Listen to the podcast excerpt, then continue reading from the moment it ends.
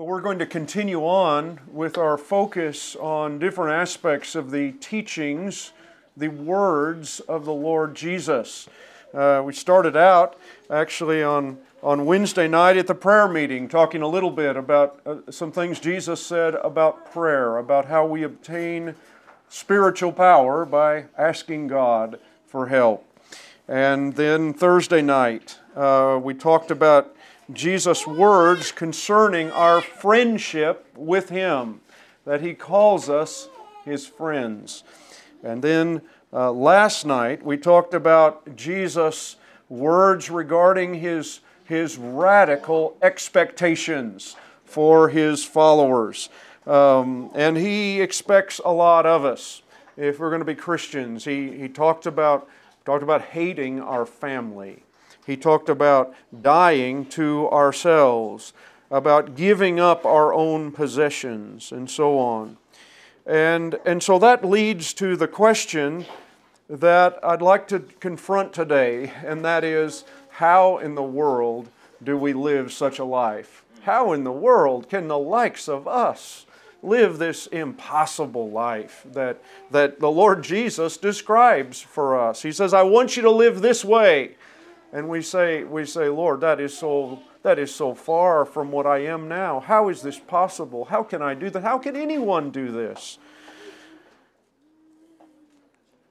All these things run so contrary to the way we naturally are, the way we naturally handle stuff. And, and so let's just admit right off uh, that everything we talked about last night is impossible. It's plumb impossible for us as we naturally are, just in our own strength. We cannot do this.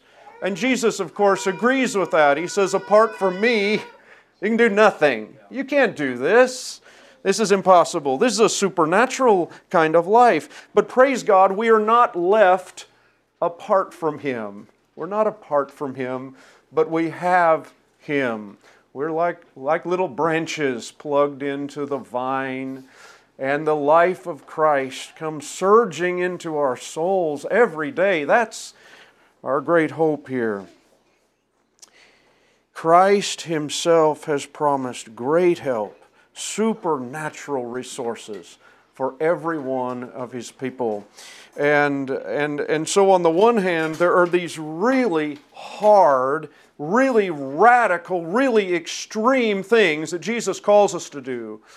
But on the other hand, the Lord Jesus Himself supplies sufficient, gloriously full supplies of grace and help to us in order to live that kind of life. There are unimaginably huge, glorious resources, the treasures that the brother read from from uh, Ephesians chapter 1. There's divine grace provided to every believer, making this impossible life possible.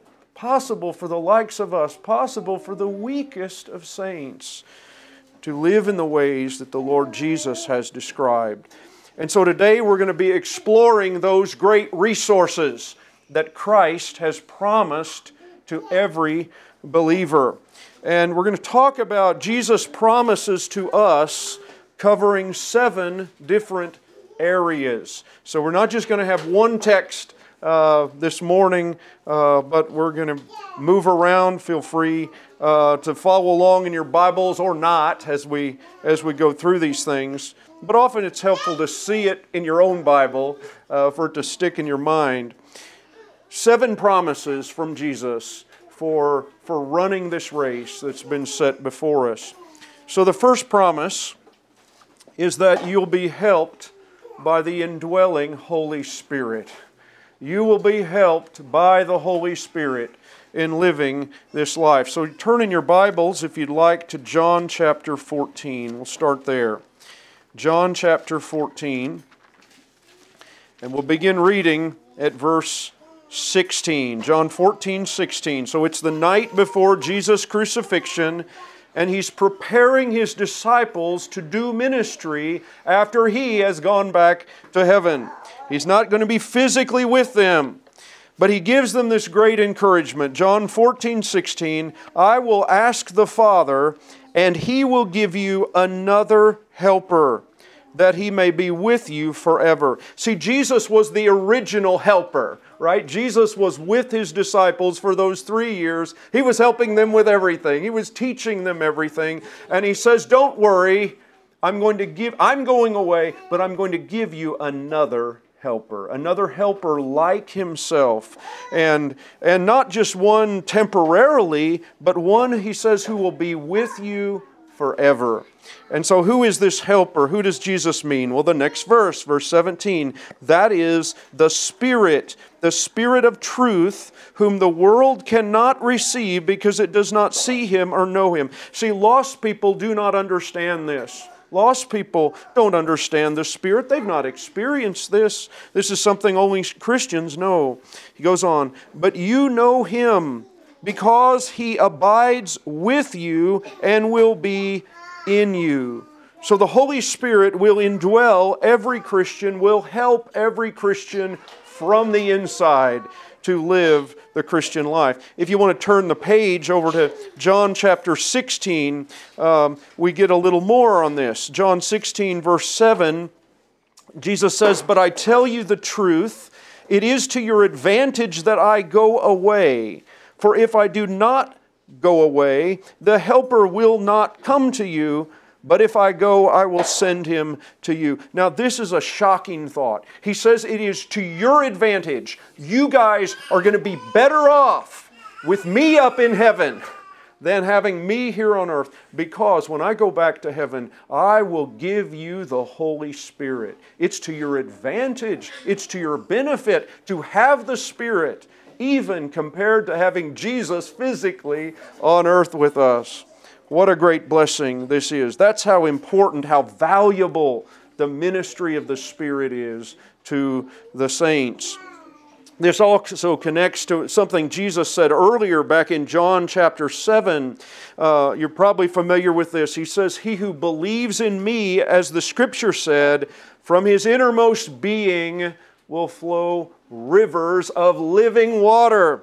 And, and so, what does that mean? Well, what's, what are these rivers? Well, John explains in the next verse, John 7 39, but this Jesus spoke of the Spirit, whom those who believed in him were to receive, for the Spirit was not yet given because Jesus was not yet glorified. So, so this Jesus says that after the Spirit is poured out on the church at Pentecost, that all believers, all believers would experience the Spirit ministering within their souls, and that ministry would be so significant that it would be rivers of living water, not just little drops and trickles, rivers of living water in the inner man. It's glorious. Um, years ago, I did, I did a little study that has, has probably done me as much good as anything I've ever studied. I, I simply put together a list of all the ways the Bible says the Holy Spirit helps Christians. All the, way the, all the ways the Spirit ministers to us. And, and it's a long list of things. Uh, and I thought I'd just, I just, I just read this list quickly for you to remember, recall all the ways that our, the indwelling Spirit is helping us as Christians all the time. It's the Spirit who convicts of sin and righteousness and judgment. That's how we, how we ever come to Christ in the first place. It's the Spirit who, who causes us to be born again. It's the Spirit who reveals the glory of Christ. The Spirit assures believers of their salvation. The Spirit enables true worship. The Spirit helps us to pray. The Spirit sanctifies us, producing the fruit of the Spirit. Uh, the Spirit empowers our gospel witness. You're having difficulty witnessing to people, you need more of the help of the Spirit to do that. The Spirit distributes and energizes all spiritual gifts. The Spirit gives guidance in decisions. The Spirit reveals and teaches us truth. The Spirit gives us words when we need to speak to people. The Spirit provides wisdom. The Spirit gives comfort. The Spirit casts out demons. The Spirit performs physical healing. The Spirit strengthens our inner man. The Spirit unites all believers. The, this is the ministry of the Holy Spirit given to us. Jesus says this will be like rivers of living water within you as the Spirit is doing these things in your life. Uh, what a glorious thing. This, this is for you. This same Spirit between, is within me, within you, within all the saints, all of history. If you're saved, He is mightily helping us in all these ways. Now, that is massively encouraging. The indwelling Holy Spirit. We could stop right there and have enough to be really encouraged today. But that's just the first promise. So we'll, we'll move on. The second, second promise to encourage us in this Christian life is that you'll enjoy loving fellowship with the Father and the Son. You'll enjoy fellowship with the Father and the Son. If you're uh, still in the Gospel of John, just turn over to chapter 14 again. Uh, Jesus is teaching his disciples in verse 21, John 14, 21, He who has my commandments and keeps them is the one who loves me. And he who loves me will be loved by my Father, and I will love him, and I will disclose myself to him. So, what words these are? It says, You'll be loved by the Father and loved by the Son and the Son will disclose Himself. He'll reveal Himself. He will give you a special, personal knowledge of Himself. You'll know Him, you'll know the Lord. Then, verse 22 Judas, not Iscariot, said to him, Lord, what then has happened that you are going to disclose yourself to us and not to the world? So, this is clearly something exclusively for believers. Verse 23 Jesus answered and said to him, If anyone loves me, he will keep my word, and my Father will love him. And now get this part we will come to him and make our abode with him. I mean, that gives me chills. Isn't that wonderful? The Father and the Son will come to you and not just come to you for a brief visit on special occasions, but come to you for a lifetime of fellowship. We will come to you, he says, and make our abode with you. Jesus is talking about an ongoing experience of God's own near, loving presence with each believer. We talked on Thursday about how Jesus calls us friends, but we're not just friends, we're family. in Matthew chapter 12, remember that time Jesus' mom and brothers were out looking for him while he was off teaching a bunch of people. And, and Jesus stops the teaching and, and he stretches out his hand to his disciples and that are, that are listening there and says, Behold, my mother and my brothers. For whoever does the will of my Father in heaven, he is my brother and sister and mother. Another verse that's encouraging along this lines in John 15, verse 9, it says, This is Jesus again speaking. He says, Just as the Father has loved me, I have also loved you. Abide in my love. So Jesus compares his love for us with God the Father's love for God the Son. He says, in the same way, I've loved you that much. And then he goes on, abide in my love. Just abide in it. Just enjoy it. Just don't mess it up. Man, this reality that we experience God's presence. We experience the personal nearness of the living God with us. Uh, this, this ongoing pattern of spiritual interaction with the living God Himself in loving fellowship. This is a huge part about how, how we can live the Christian life, even the difficult parts of the Christian life, how we can live that with joy with joy. Why? Because God is with us.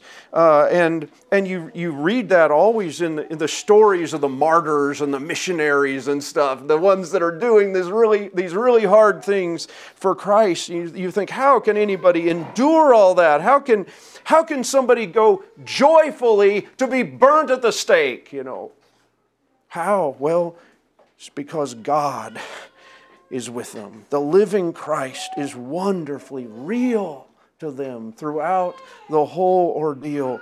Real to such an extent, giving them this supernatural love and joy and peace that overcomes the most adverse of circumstances.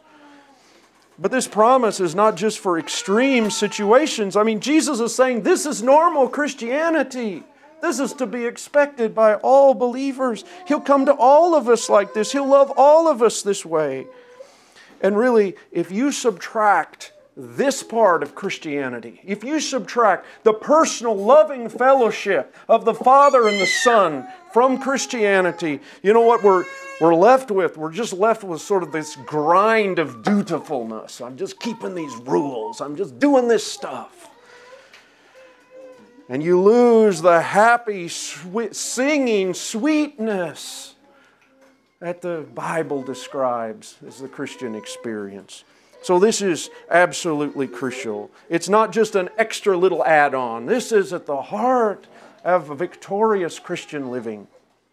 A third promise uh, for us from the Lord Jesus in, in, in living the Christian life the way He describes, He promises that our prayers will be answered. Our prayers will be answered.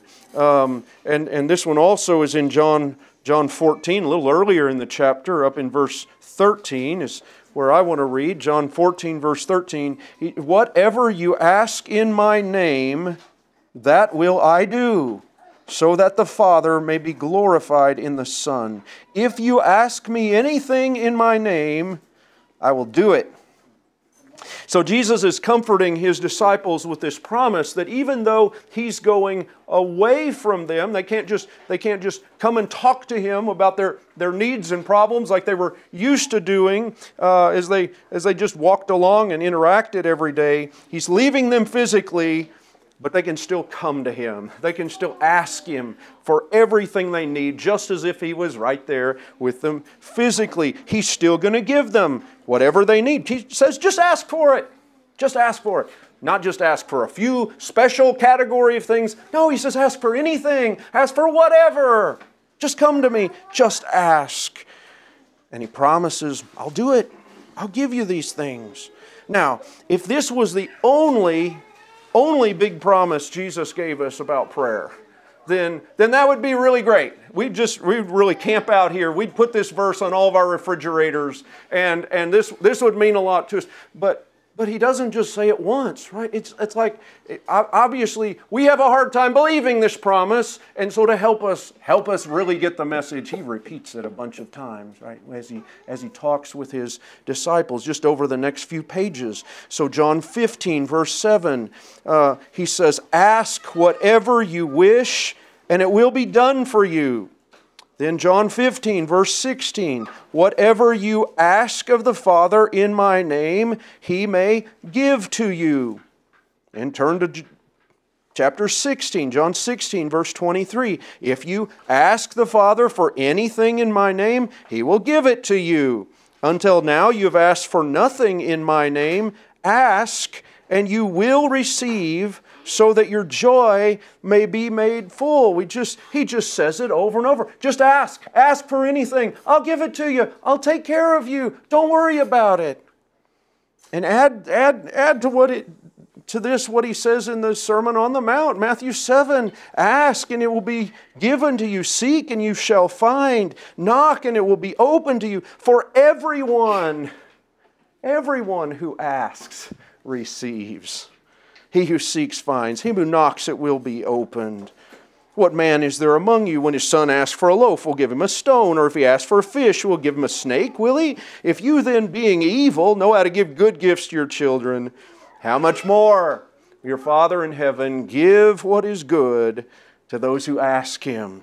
The same idea. Just ask, expect. you'll receive. I'll take care of you. And then remember that, that Jesus told those two parables about the power of persistence in prayer, right? That you pray and not lose heart. The one about the widow with the unjust judge, the one about the, the, the friend knocking on the neighbor's door at midnight. And, and, and in both cases, they obtained exactly what they needed as a result of simply asking and continuing to ask. So, so this reality that God answers our prayers is an absolutely massive encouragement. Whatever your need, whatever your need in the Christian life, you can take it to the Lord. He just says, Ask. Ask and I'll give. Ask and I'll take care of you. He will provide in the wisest possible way. A fourth promise that our Lord gives us, also found in John 14.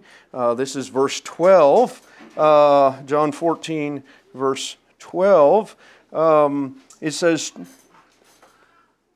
Truly, truly, I say to you, he who believes in me, so this is a promise for all believers, he who believes in me, the works that I do, he will do also.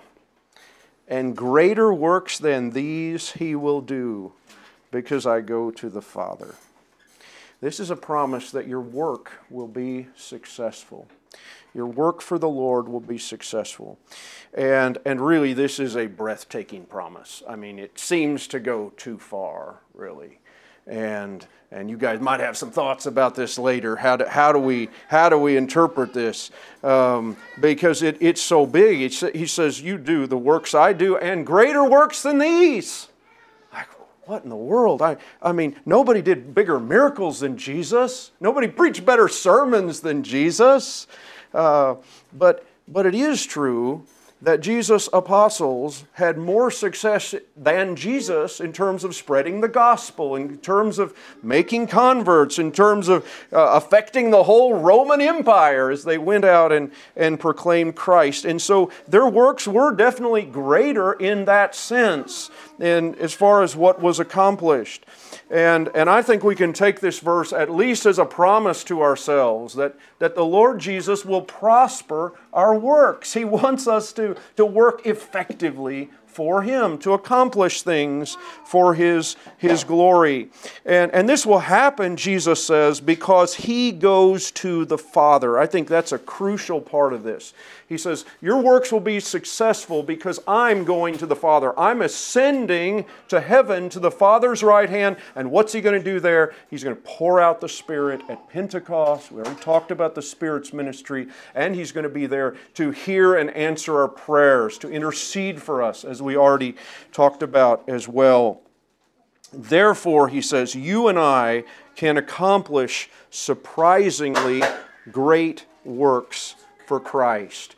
Now, maybe you're not going to accomplish the things for Christ that you imagine you're going to accomplish. You might, we all have various hopes and dreams and, and things that may or may not be His will. Uh, but the Lord will give each of us unique ways to serve Him. We yield ourselves to Him, our works will be effective. Um, we can expect that. Um, significant things will be accomplished by you, brother, sister. Significant things will be accomplished through you in your Christian life. Now, I think a lot of the stuff that the Lord's doing through us, we're oblivious to. We don't see it, and that's probably good for us in terms of our pride or whatever. Um, but but I, I suspect when we get to heaven, we'll, we'll learn something of all the ways that the Lord used each of us in our Christian lives. I, I think some of our conversations actually uh, among ourselves, uh, among us guys anywhere, the last, last few days, we've shared some of these things and, and talked. I think yesterday we were talking about just uh, the, the ordinary kinds of Christians that have been really used in our lives. And, and, and they, they, didn't, they didn't look like impressive people or whatever. They weren't big celebrity preachers or something. But God was using them. They were just faithful faithful where they were. And, and they affected people, and those ripples have just gone out from their lives to touch thousands of other lives. It's, it's amazing how this, how this works. And, and so, again, I, I suspect from, from heaven's vantage point, we'll be able to see more that how the Lord is using us just on a day to day basis as we're just being faithful to Him, serving the saints, sharing the gospel, and so on. We'll be stunned at how much the Lord is using us. That's a fourth promise. Your work for the Lord will be successful. And then a fifth promise that you'll have authority over satanic powers. You'll have authority over satanic power. And, and for this one, we can go to the Gospel of Luke, uh, Luke chapter 10, where have Jesus talking about this. Luke chapter 10, this is after Jesus sent out the 70 evangelists. They would go before Jesus to different cities where Jesus was going to be ministering in the future. And, and we, we can read in verse 17 of Luke 10 the, the results of their first ministry attempt. Uh, the 70, it says, returned with joy, saying, Lord, even the demons are subject to us in your name. So they, they discovered that when they invoked the name and the authority of Christ, that, that they could even command evil spirits. And those demons would have to obey them. And they're, and they're delighted by this, uh, this, this power that Christ has given them. The next verse, Jesus answers, He says to them, I was watching Satan fall from heaven like lightning. Behold, I have given you authority to tread on serpents and scorpions and over all the power of the enemy, and nothing shall injure you. And, and I think it's notable, this is not just a command given to the 12 apostles, but it's a command given to the 70 evangelists. Certainly, not, not, sorry, I said command, I mean it's a promise. It's an authority that he gives. And, and it's something that we can say, surely, Jesus, you're giving that to your whole church. This is for us. Um, we have this authority in the name of Christ over all the power of the enemy we all know something of the devil and his work throughout our throughout our culture here in here in your city in particular. All the ways that we feel the enemy opposing us personally all the challenges we face as believers that way. But our lord assures us of victory it says over all the power of the enemy. I mean, that's comprehensive. That's broad promises that he gives us. And, and it's not because we are powerful at all, but it's because the Lord Jesus has defeated Satan utterly. He's defeated him at the cross and in his resurrection. Um, praise God for that. And he then shares that victory with us, giving all believers authority to represent Him, to act in His name, even to command demons when necessary. Despite all Satan's opposition, Christ assures us He will build His church, and the gates of, of hell, Hades, will not overpower it. Authority over satanic power. A sixth promise for our encouragement in this life, and that is that your sacrifices for Christ will be rewarded. The promise of reward from the Lord Jesus. Um, we can, we can look for this one in, in the Gospel of Matthew, Matthew 10 and verse 41. Matthew 10, verse 41. Jesus says, He who receives a prophet in the name of a prophet shall receive a prophet's reward. He receives a righteous man in the name of a righteous man shall receive a righteous man's reward. And whoever in the name of a disciple gives to one of these little ones even a cup of cold water to drink, truly I say to you, he shall not lose his reward. Jesus is saying that every good thing we do for people because we're Christians, because they're Christians, everything we do uh, in the name of Christ, even the smallest of actions, those things are being noticed things nobody else notices, nobody else keeps track of. The Lord is noticing, and the Lord is keeping track of those things. And He says that there will be future reward for that. He said something similar about enduring persecution. Remember a Sermon on the Mount in Matthew 5, uh, verse 11. He says, Blessed are you when people insult you and persecute you and falsely say all kinds of evil against you because of me. He says, You're blessed if all that happens. He says, Rejoice and be glad, for your reward in heaven is great. Persecution leads to reward, reward in heaven. The same thing is true of giving. Our giving leads to reward in heaven, Jesus says. Um, uh, he says it in, later on in that same sermon, Matthew 6, verse 20 Store up for yourselves treasures in heaven. There's future reward. But actually, he says that not all rewards are in the future. Not all rewards are experienced in heaven. Some rewards are experienced right now in this life. And this is this thought it comes out in Mark chapter 10 and verse 28, Peter, uh, speaking to Jesus, Peter says, Behold, we have left everything and followed you. So Peter's pointing out, we're really sacrificing to live the Christian life. This is pretty hard stuff. And Jesus gives him some encouragement. He says, uh, Truly I say to you, there is no one, so this is a promise for everybody, there's no one who has left house or brothers or sisters or mother or father or children or farms for my sake and for the gospel's sake, but that he will receive a hundred times as much now in the present age.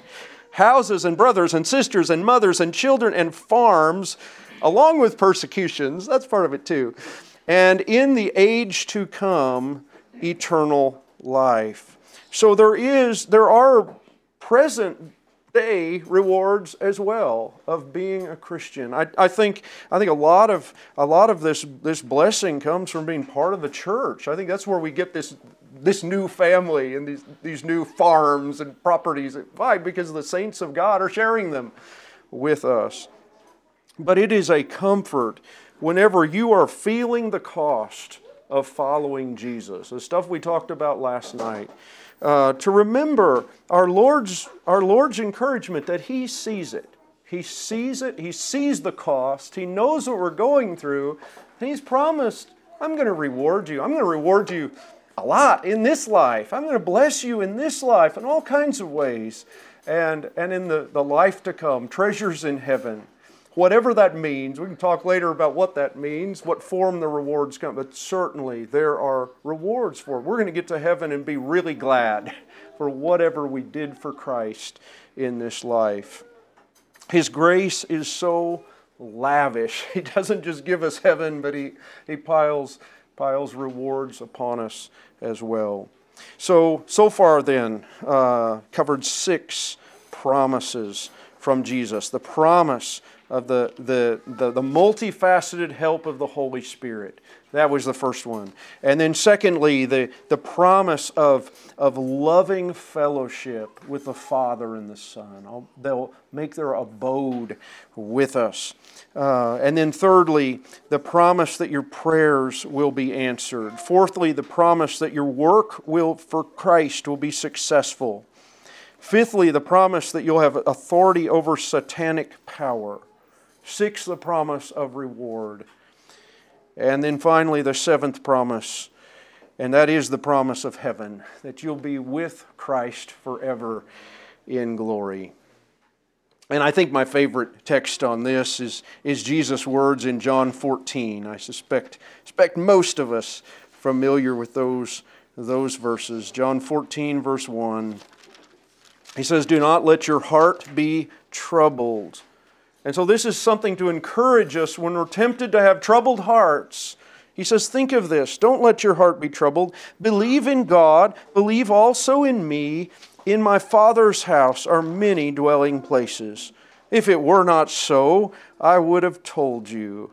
Don't you like that part? It's like, well, you know, can't we trust Jesus to tell us the truth about this? If it were not so, I would have told you. For I go to prepare a place for you. And so, Jesus, it seems like right now, is preparing our heavenly homes for us. Verse 3 If I go and prepare a place for you, I will come again and receive you to myself, that where I am, there you may be also. There's a lot we don't know about what heaven is like, but we know it's where Jesus is, and we'll be with him in that place he's prepared. The difficulties of our life right now, they are real. They can be painful.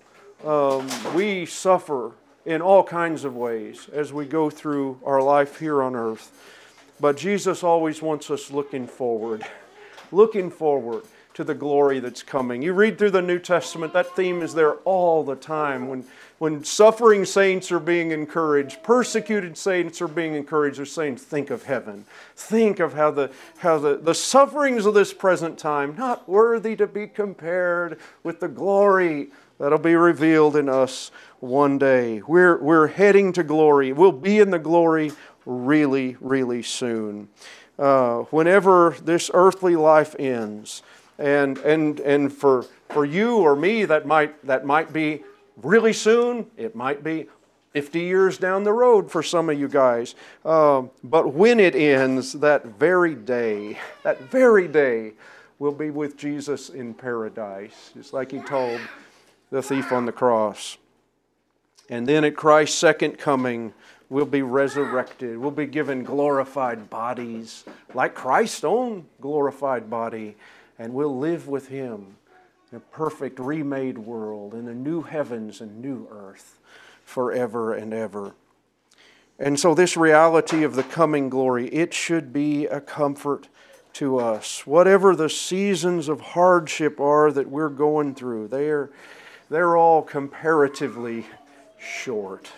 Even if you've got some chronic, miserable disease that'll be with you for the rest of your life, it's still very, very short compared to eternity, which is very, very long and wonderful. What joy is ahead for us. Yes, there's work to be done now. Yes, there's a battle to be fought now. But this isn't the end. This is just a short time. Be faithful for a little while. He says, I've laid up for you a crown of life that you'll lay hold of soon. Perfect rest with Jesus is coming very soon. Work hard now, rest forever with the Lord then. He wants us to be thinking that way. He doesn't want us troubled, He wants us, uh, wants us looking forward to the glory to be shared with our Savior. Well, as I've reflected on these seven fantastic promises lately, I think the obvious application is that we just need to remember them. We need to remember what Jesus says. We, we need to believe them. We need to believe what he says. These, this is true. I mean, these, these are simple texts. There's not, there's not a lot of complicated interpretation, most of what we've read here. He just says it. He just says it. He just spells it out for us in a matter of fact way. We need to remember these things. We need to believe these things. And we need to use them. We need to live in light of these promises. We need to use them in our prayers. Pray these promises back to the Lord. Say, Lord, you promised this. You promised this. Therefore, give me help that I need. We need to expect that Christ will fulfill his own words in our lives. He will do what he says. He's faithful. Of course he'll do these things. He doesn't didn't just throw out a bunch of promises and walk away. He's been faithfully keeping those promises for all these centuries. These are good promises to remind each other about as well as we're we're interacting with with our brothers and sisters in the context of the church to say, you know, you've got you've got uh, your, your brother here that's going through a rough times, all beat down and discouraged, say, Lord, remember what Jesus said about this. Remember what he said about that. To, to bring, keep bringing one another back to the encouragements of Christ for us. That's a wonderful ministry, that kind of encouragement. It's like, it's like this morning we've, in just talking about these seven promises, it's, it's like we're, we're sort of peeking into these seven little treasure chests that are laid in front of us. But they're not little, they're not little treasure chests, they're gigantic ones. And, but, the, but the question is are we just going to peek into it and close the lid? Or are we going to, enter into the treasure that's there. Make it a part of our lives. That, that makes all the difference in the world. If, if we just forget, forget about the great promises of our Lord, then they don't help us. They don't encourage us.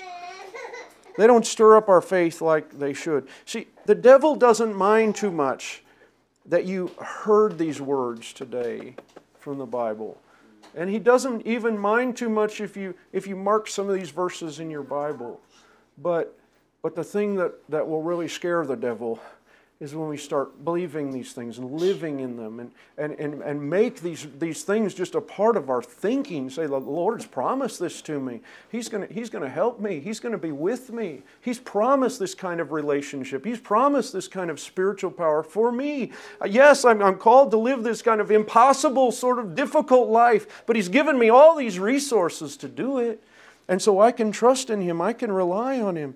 Oh, when that happens, that's transformational for us as believers. Just walking in, the, in the, these straightforward promises that Jesus has given to us. These things are true of us, these are for, for all believers. You can lay hold of this for you personally. See, the devil's not too, too afraid if you're, if you're sitting here thinking, well, I bet these promises will work for our pastors. You know, these, these guys, maybe they'll work for them. But, but when you realize, no, these promises are for you, for every Christian, for the, for if you consider yourself the weakest Christian you know, these promises are for you from the Lord Jesus. It's such treasure, such riches that He is he has given to us. So take these promises and apply them in the specific things in your life, the specific burdens, specific difficulties. I, I just know the, the just the, the slightest amount about your all's lives for being being with you. But but I but I know every one of us have burdens. We've got things that we've that you've prayed a lot about this week, that things that concern you, things about the future that concern you, things about the present that concern you, things going on in your family, going on in your church. Consider what God's wonderful promises say to you in those areas. Apply it right there. Make it practical. That's so honoring to Christ when you do that. One final thought. I've just, I've just encouraged this morning, thinking, thinking that of all the millions of saints that have had the same Bible we have, the last 2,000 years, these, these chapters in the four Gospels that we've looked at. These are, these are some of the most read chapters in the, in the Bible. And so, all the millions of saints that have read these same words and thought about these same words and applied these same promises in their lives and found them to be effective, found Christ to be faithful to keep his word. Think about all the, all the saints of God, the millions and millions of saints of God that have trusted Christ to keep his word in these areas and found him to be faithful, found him to be just as good as what he says here. And, and, uh, and we can do the same thing, right? We can, we can join in line with our brothers and sisters down through the centuries. They've trusted Christ before us. And gone on to heaven, part of this great cloud of witnesses to encourage us forward. Amen. Amen.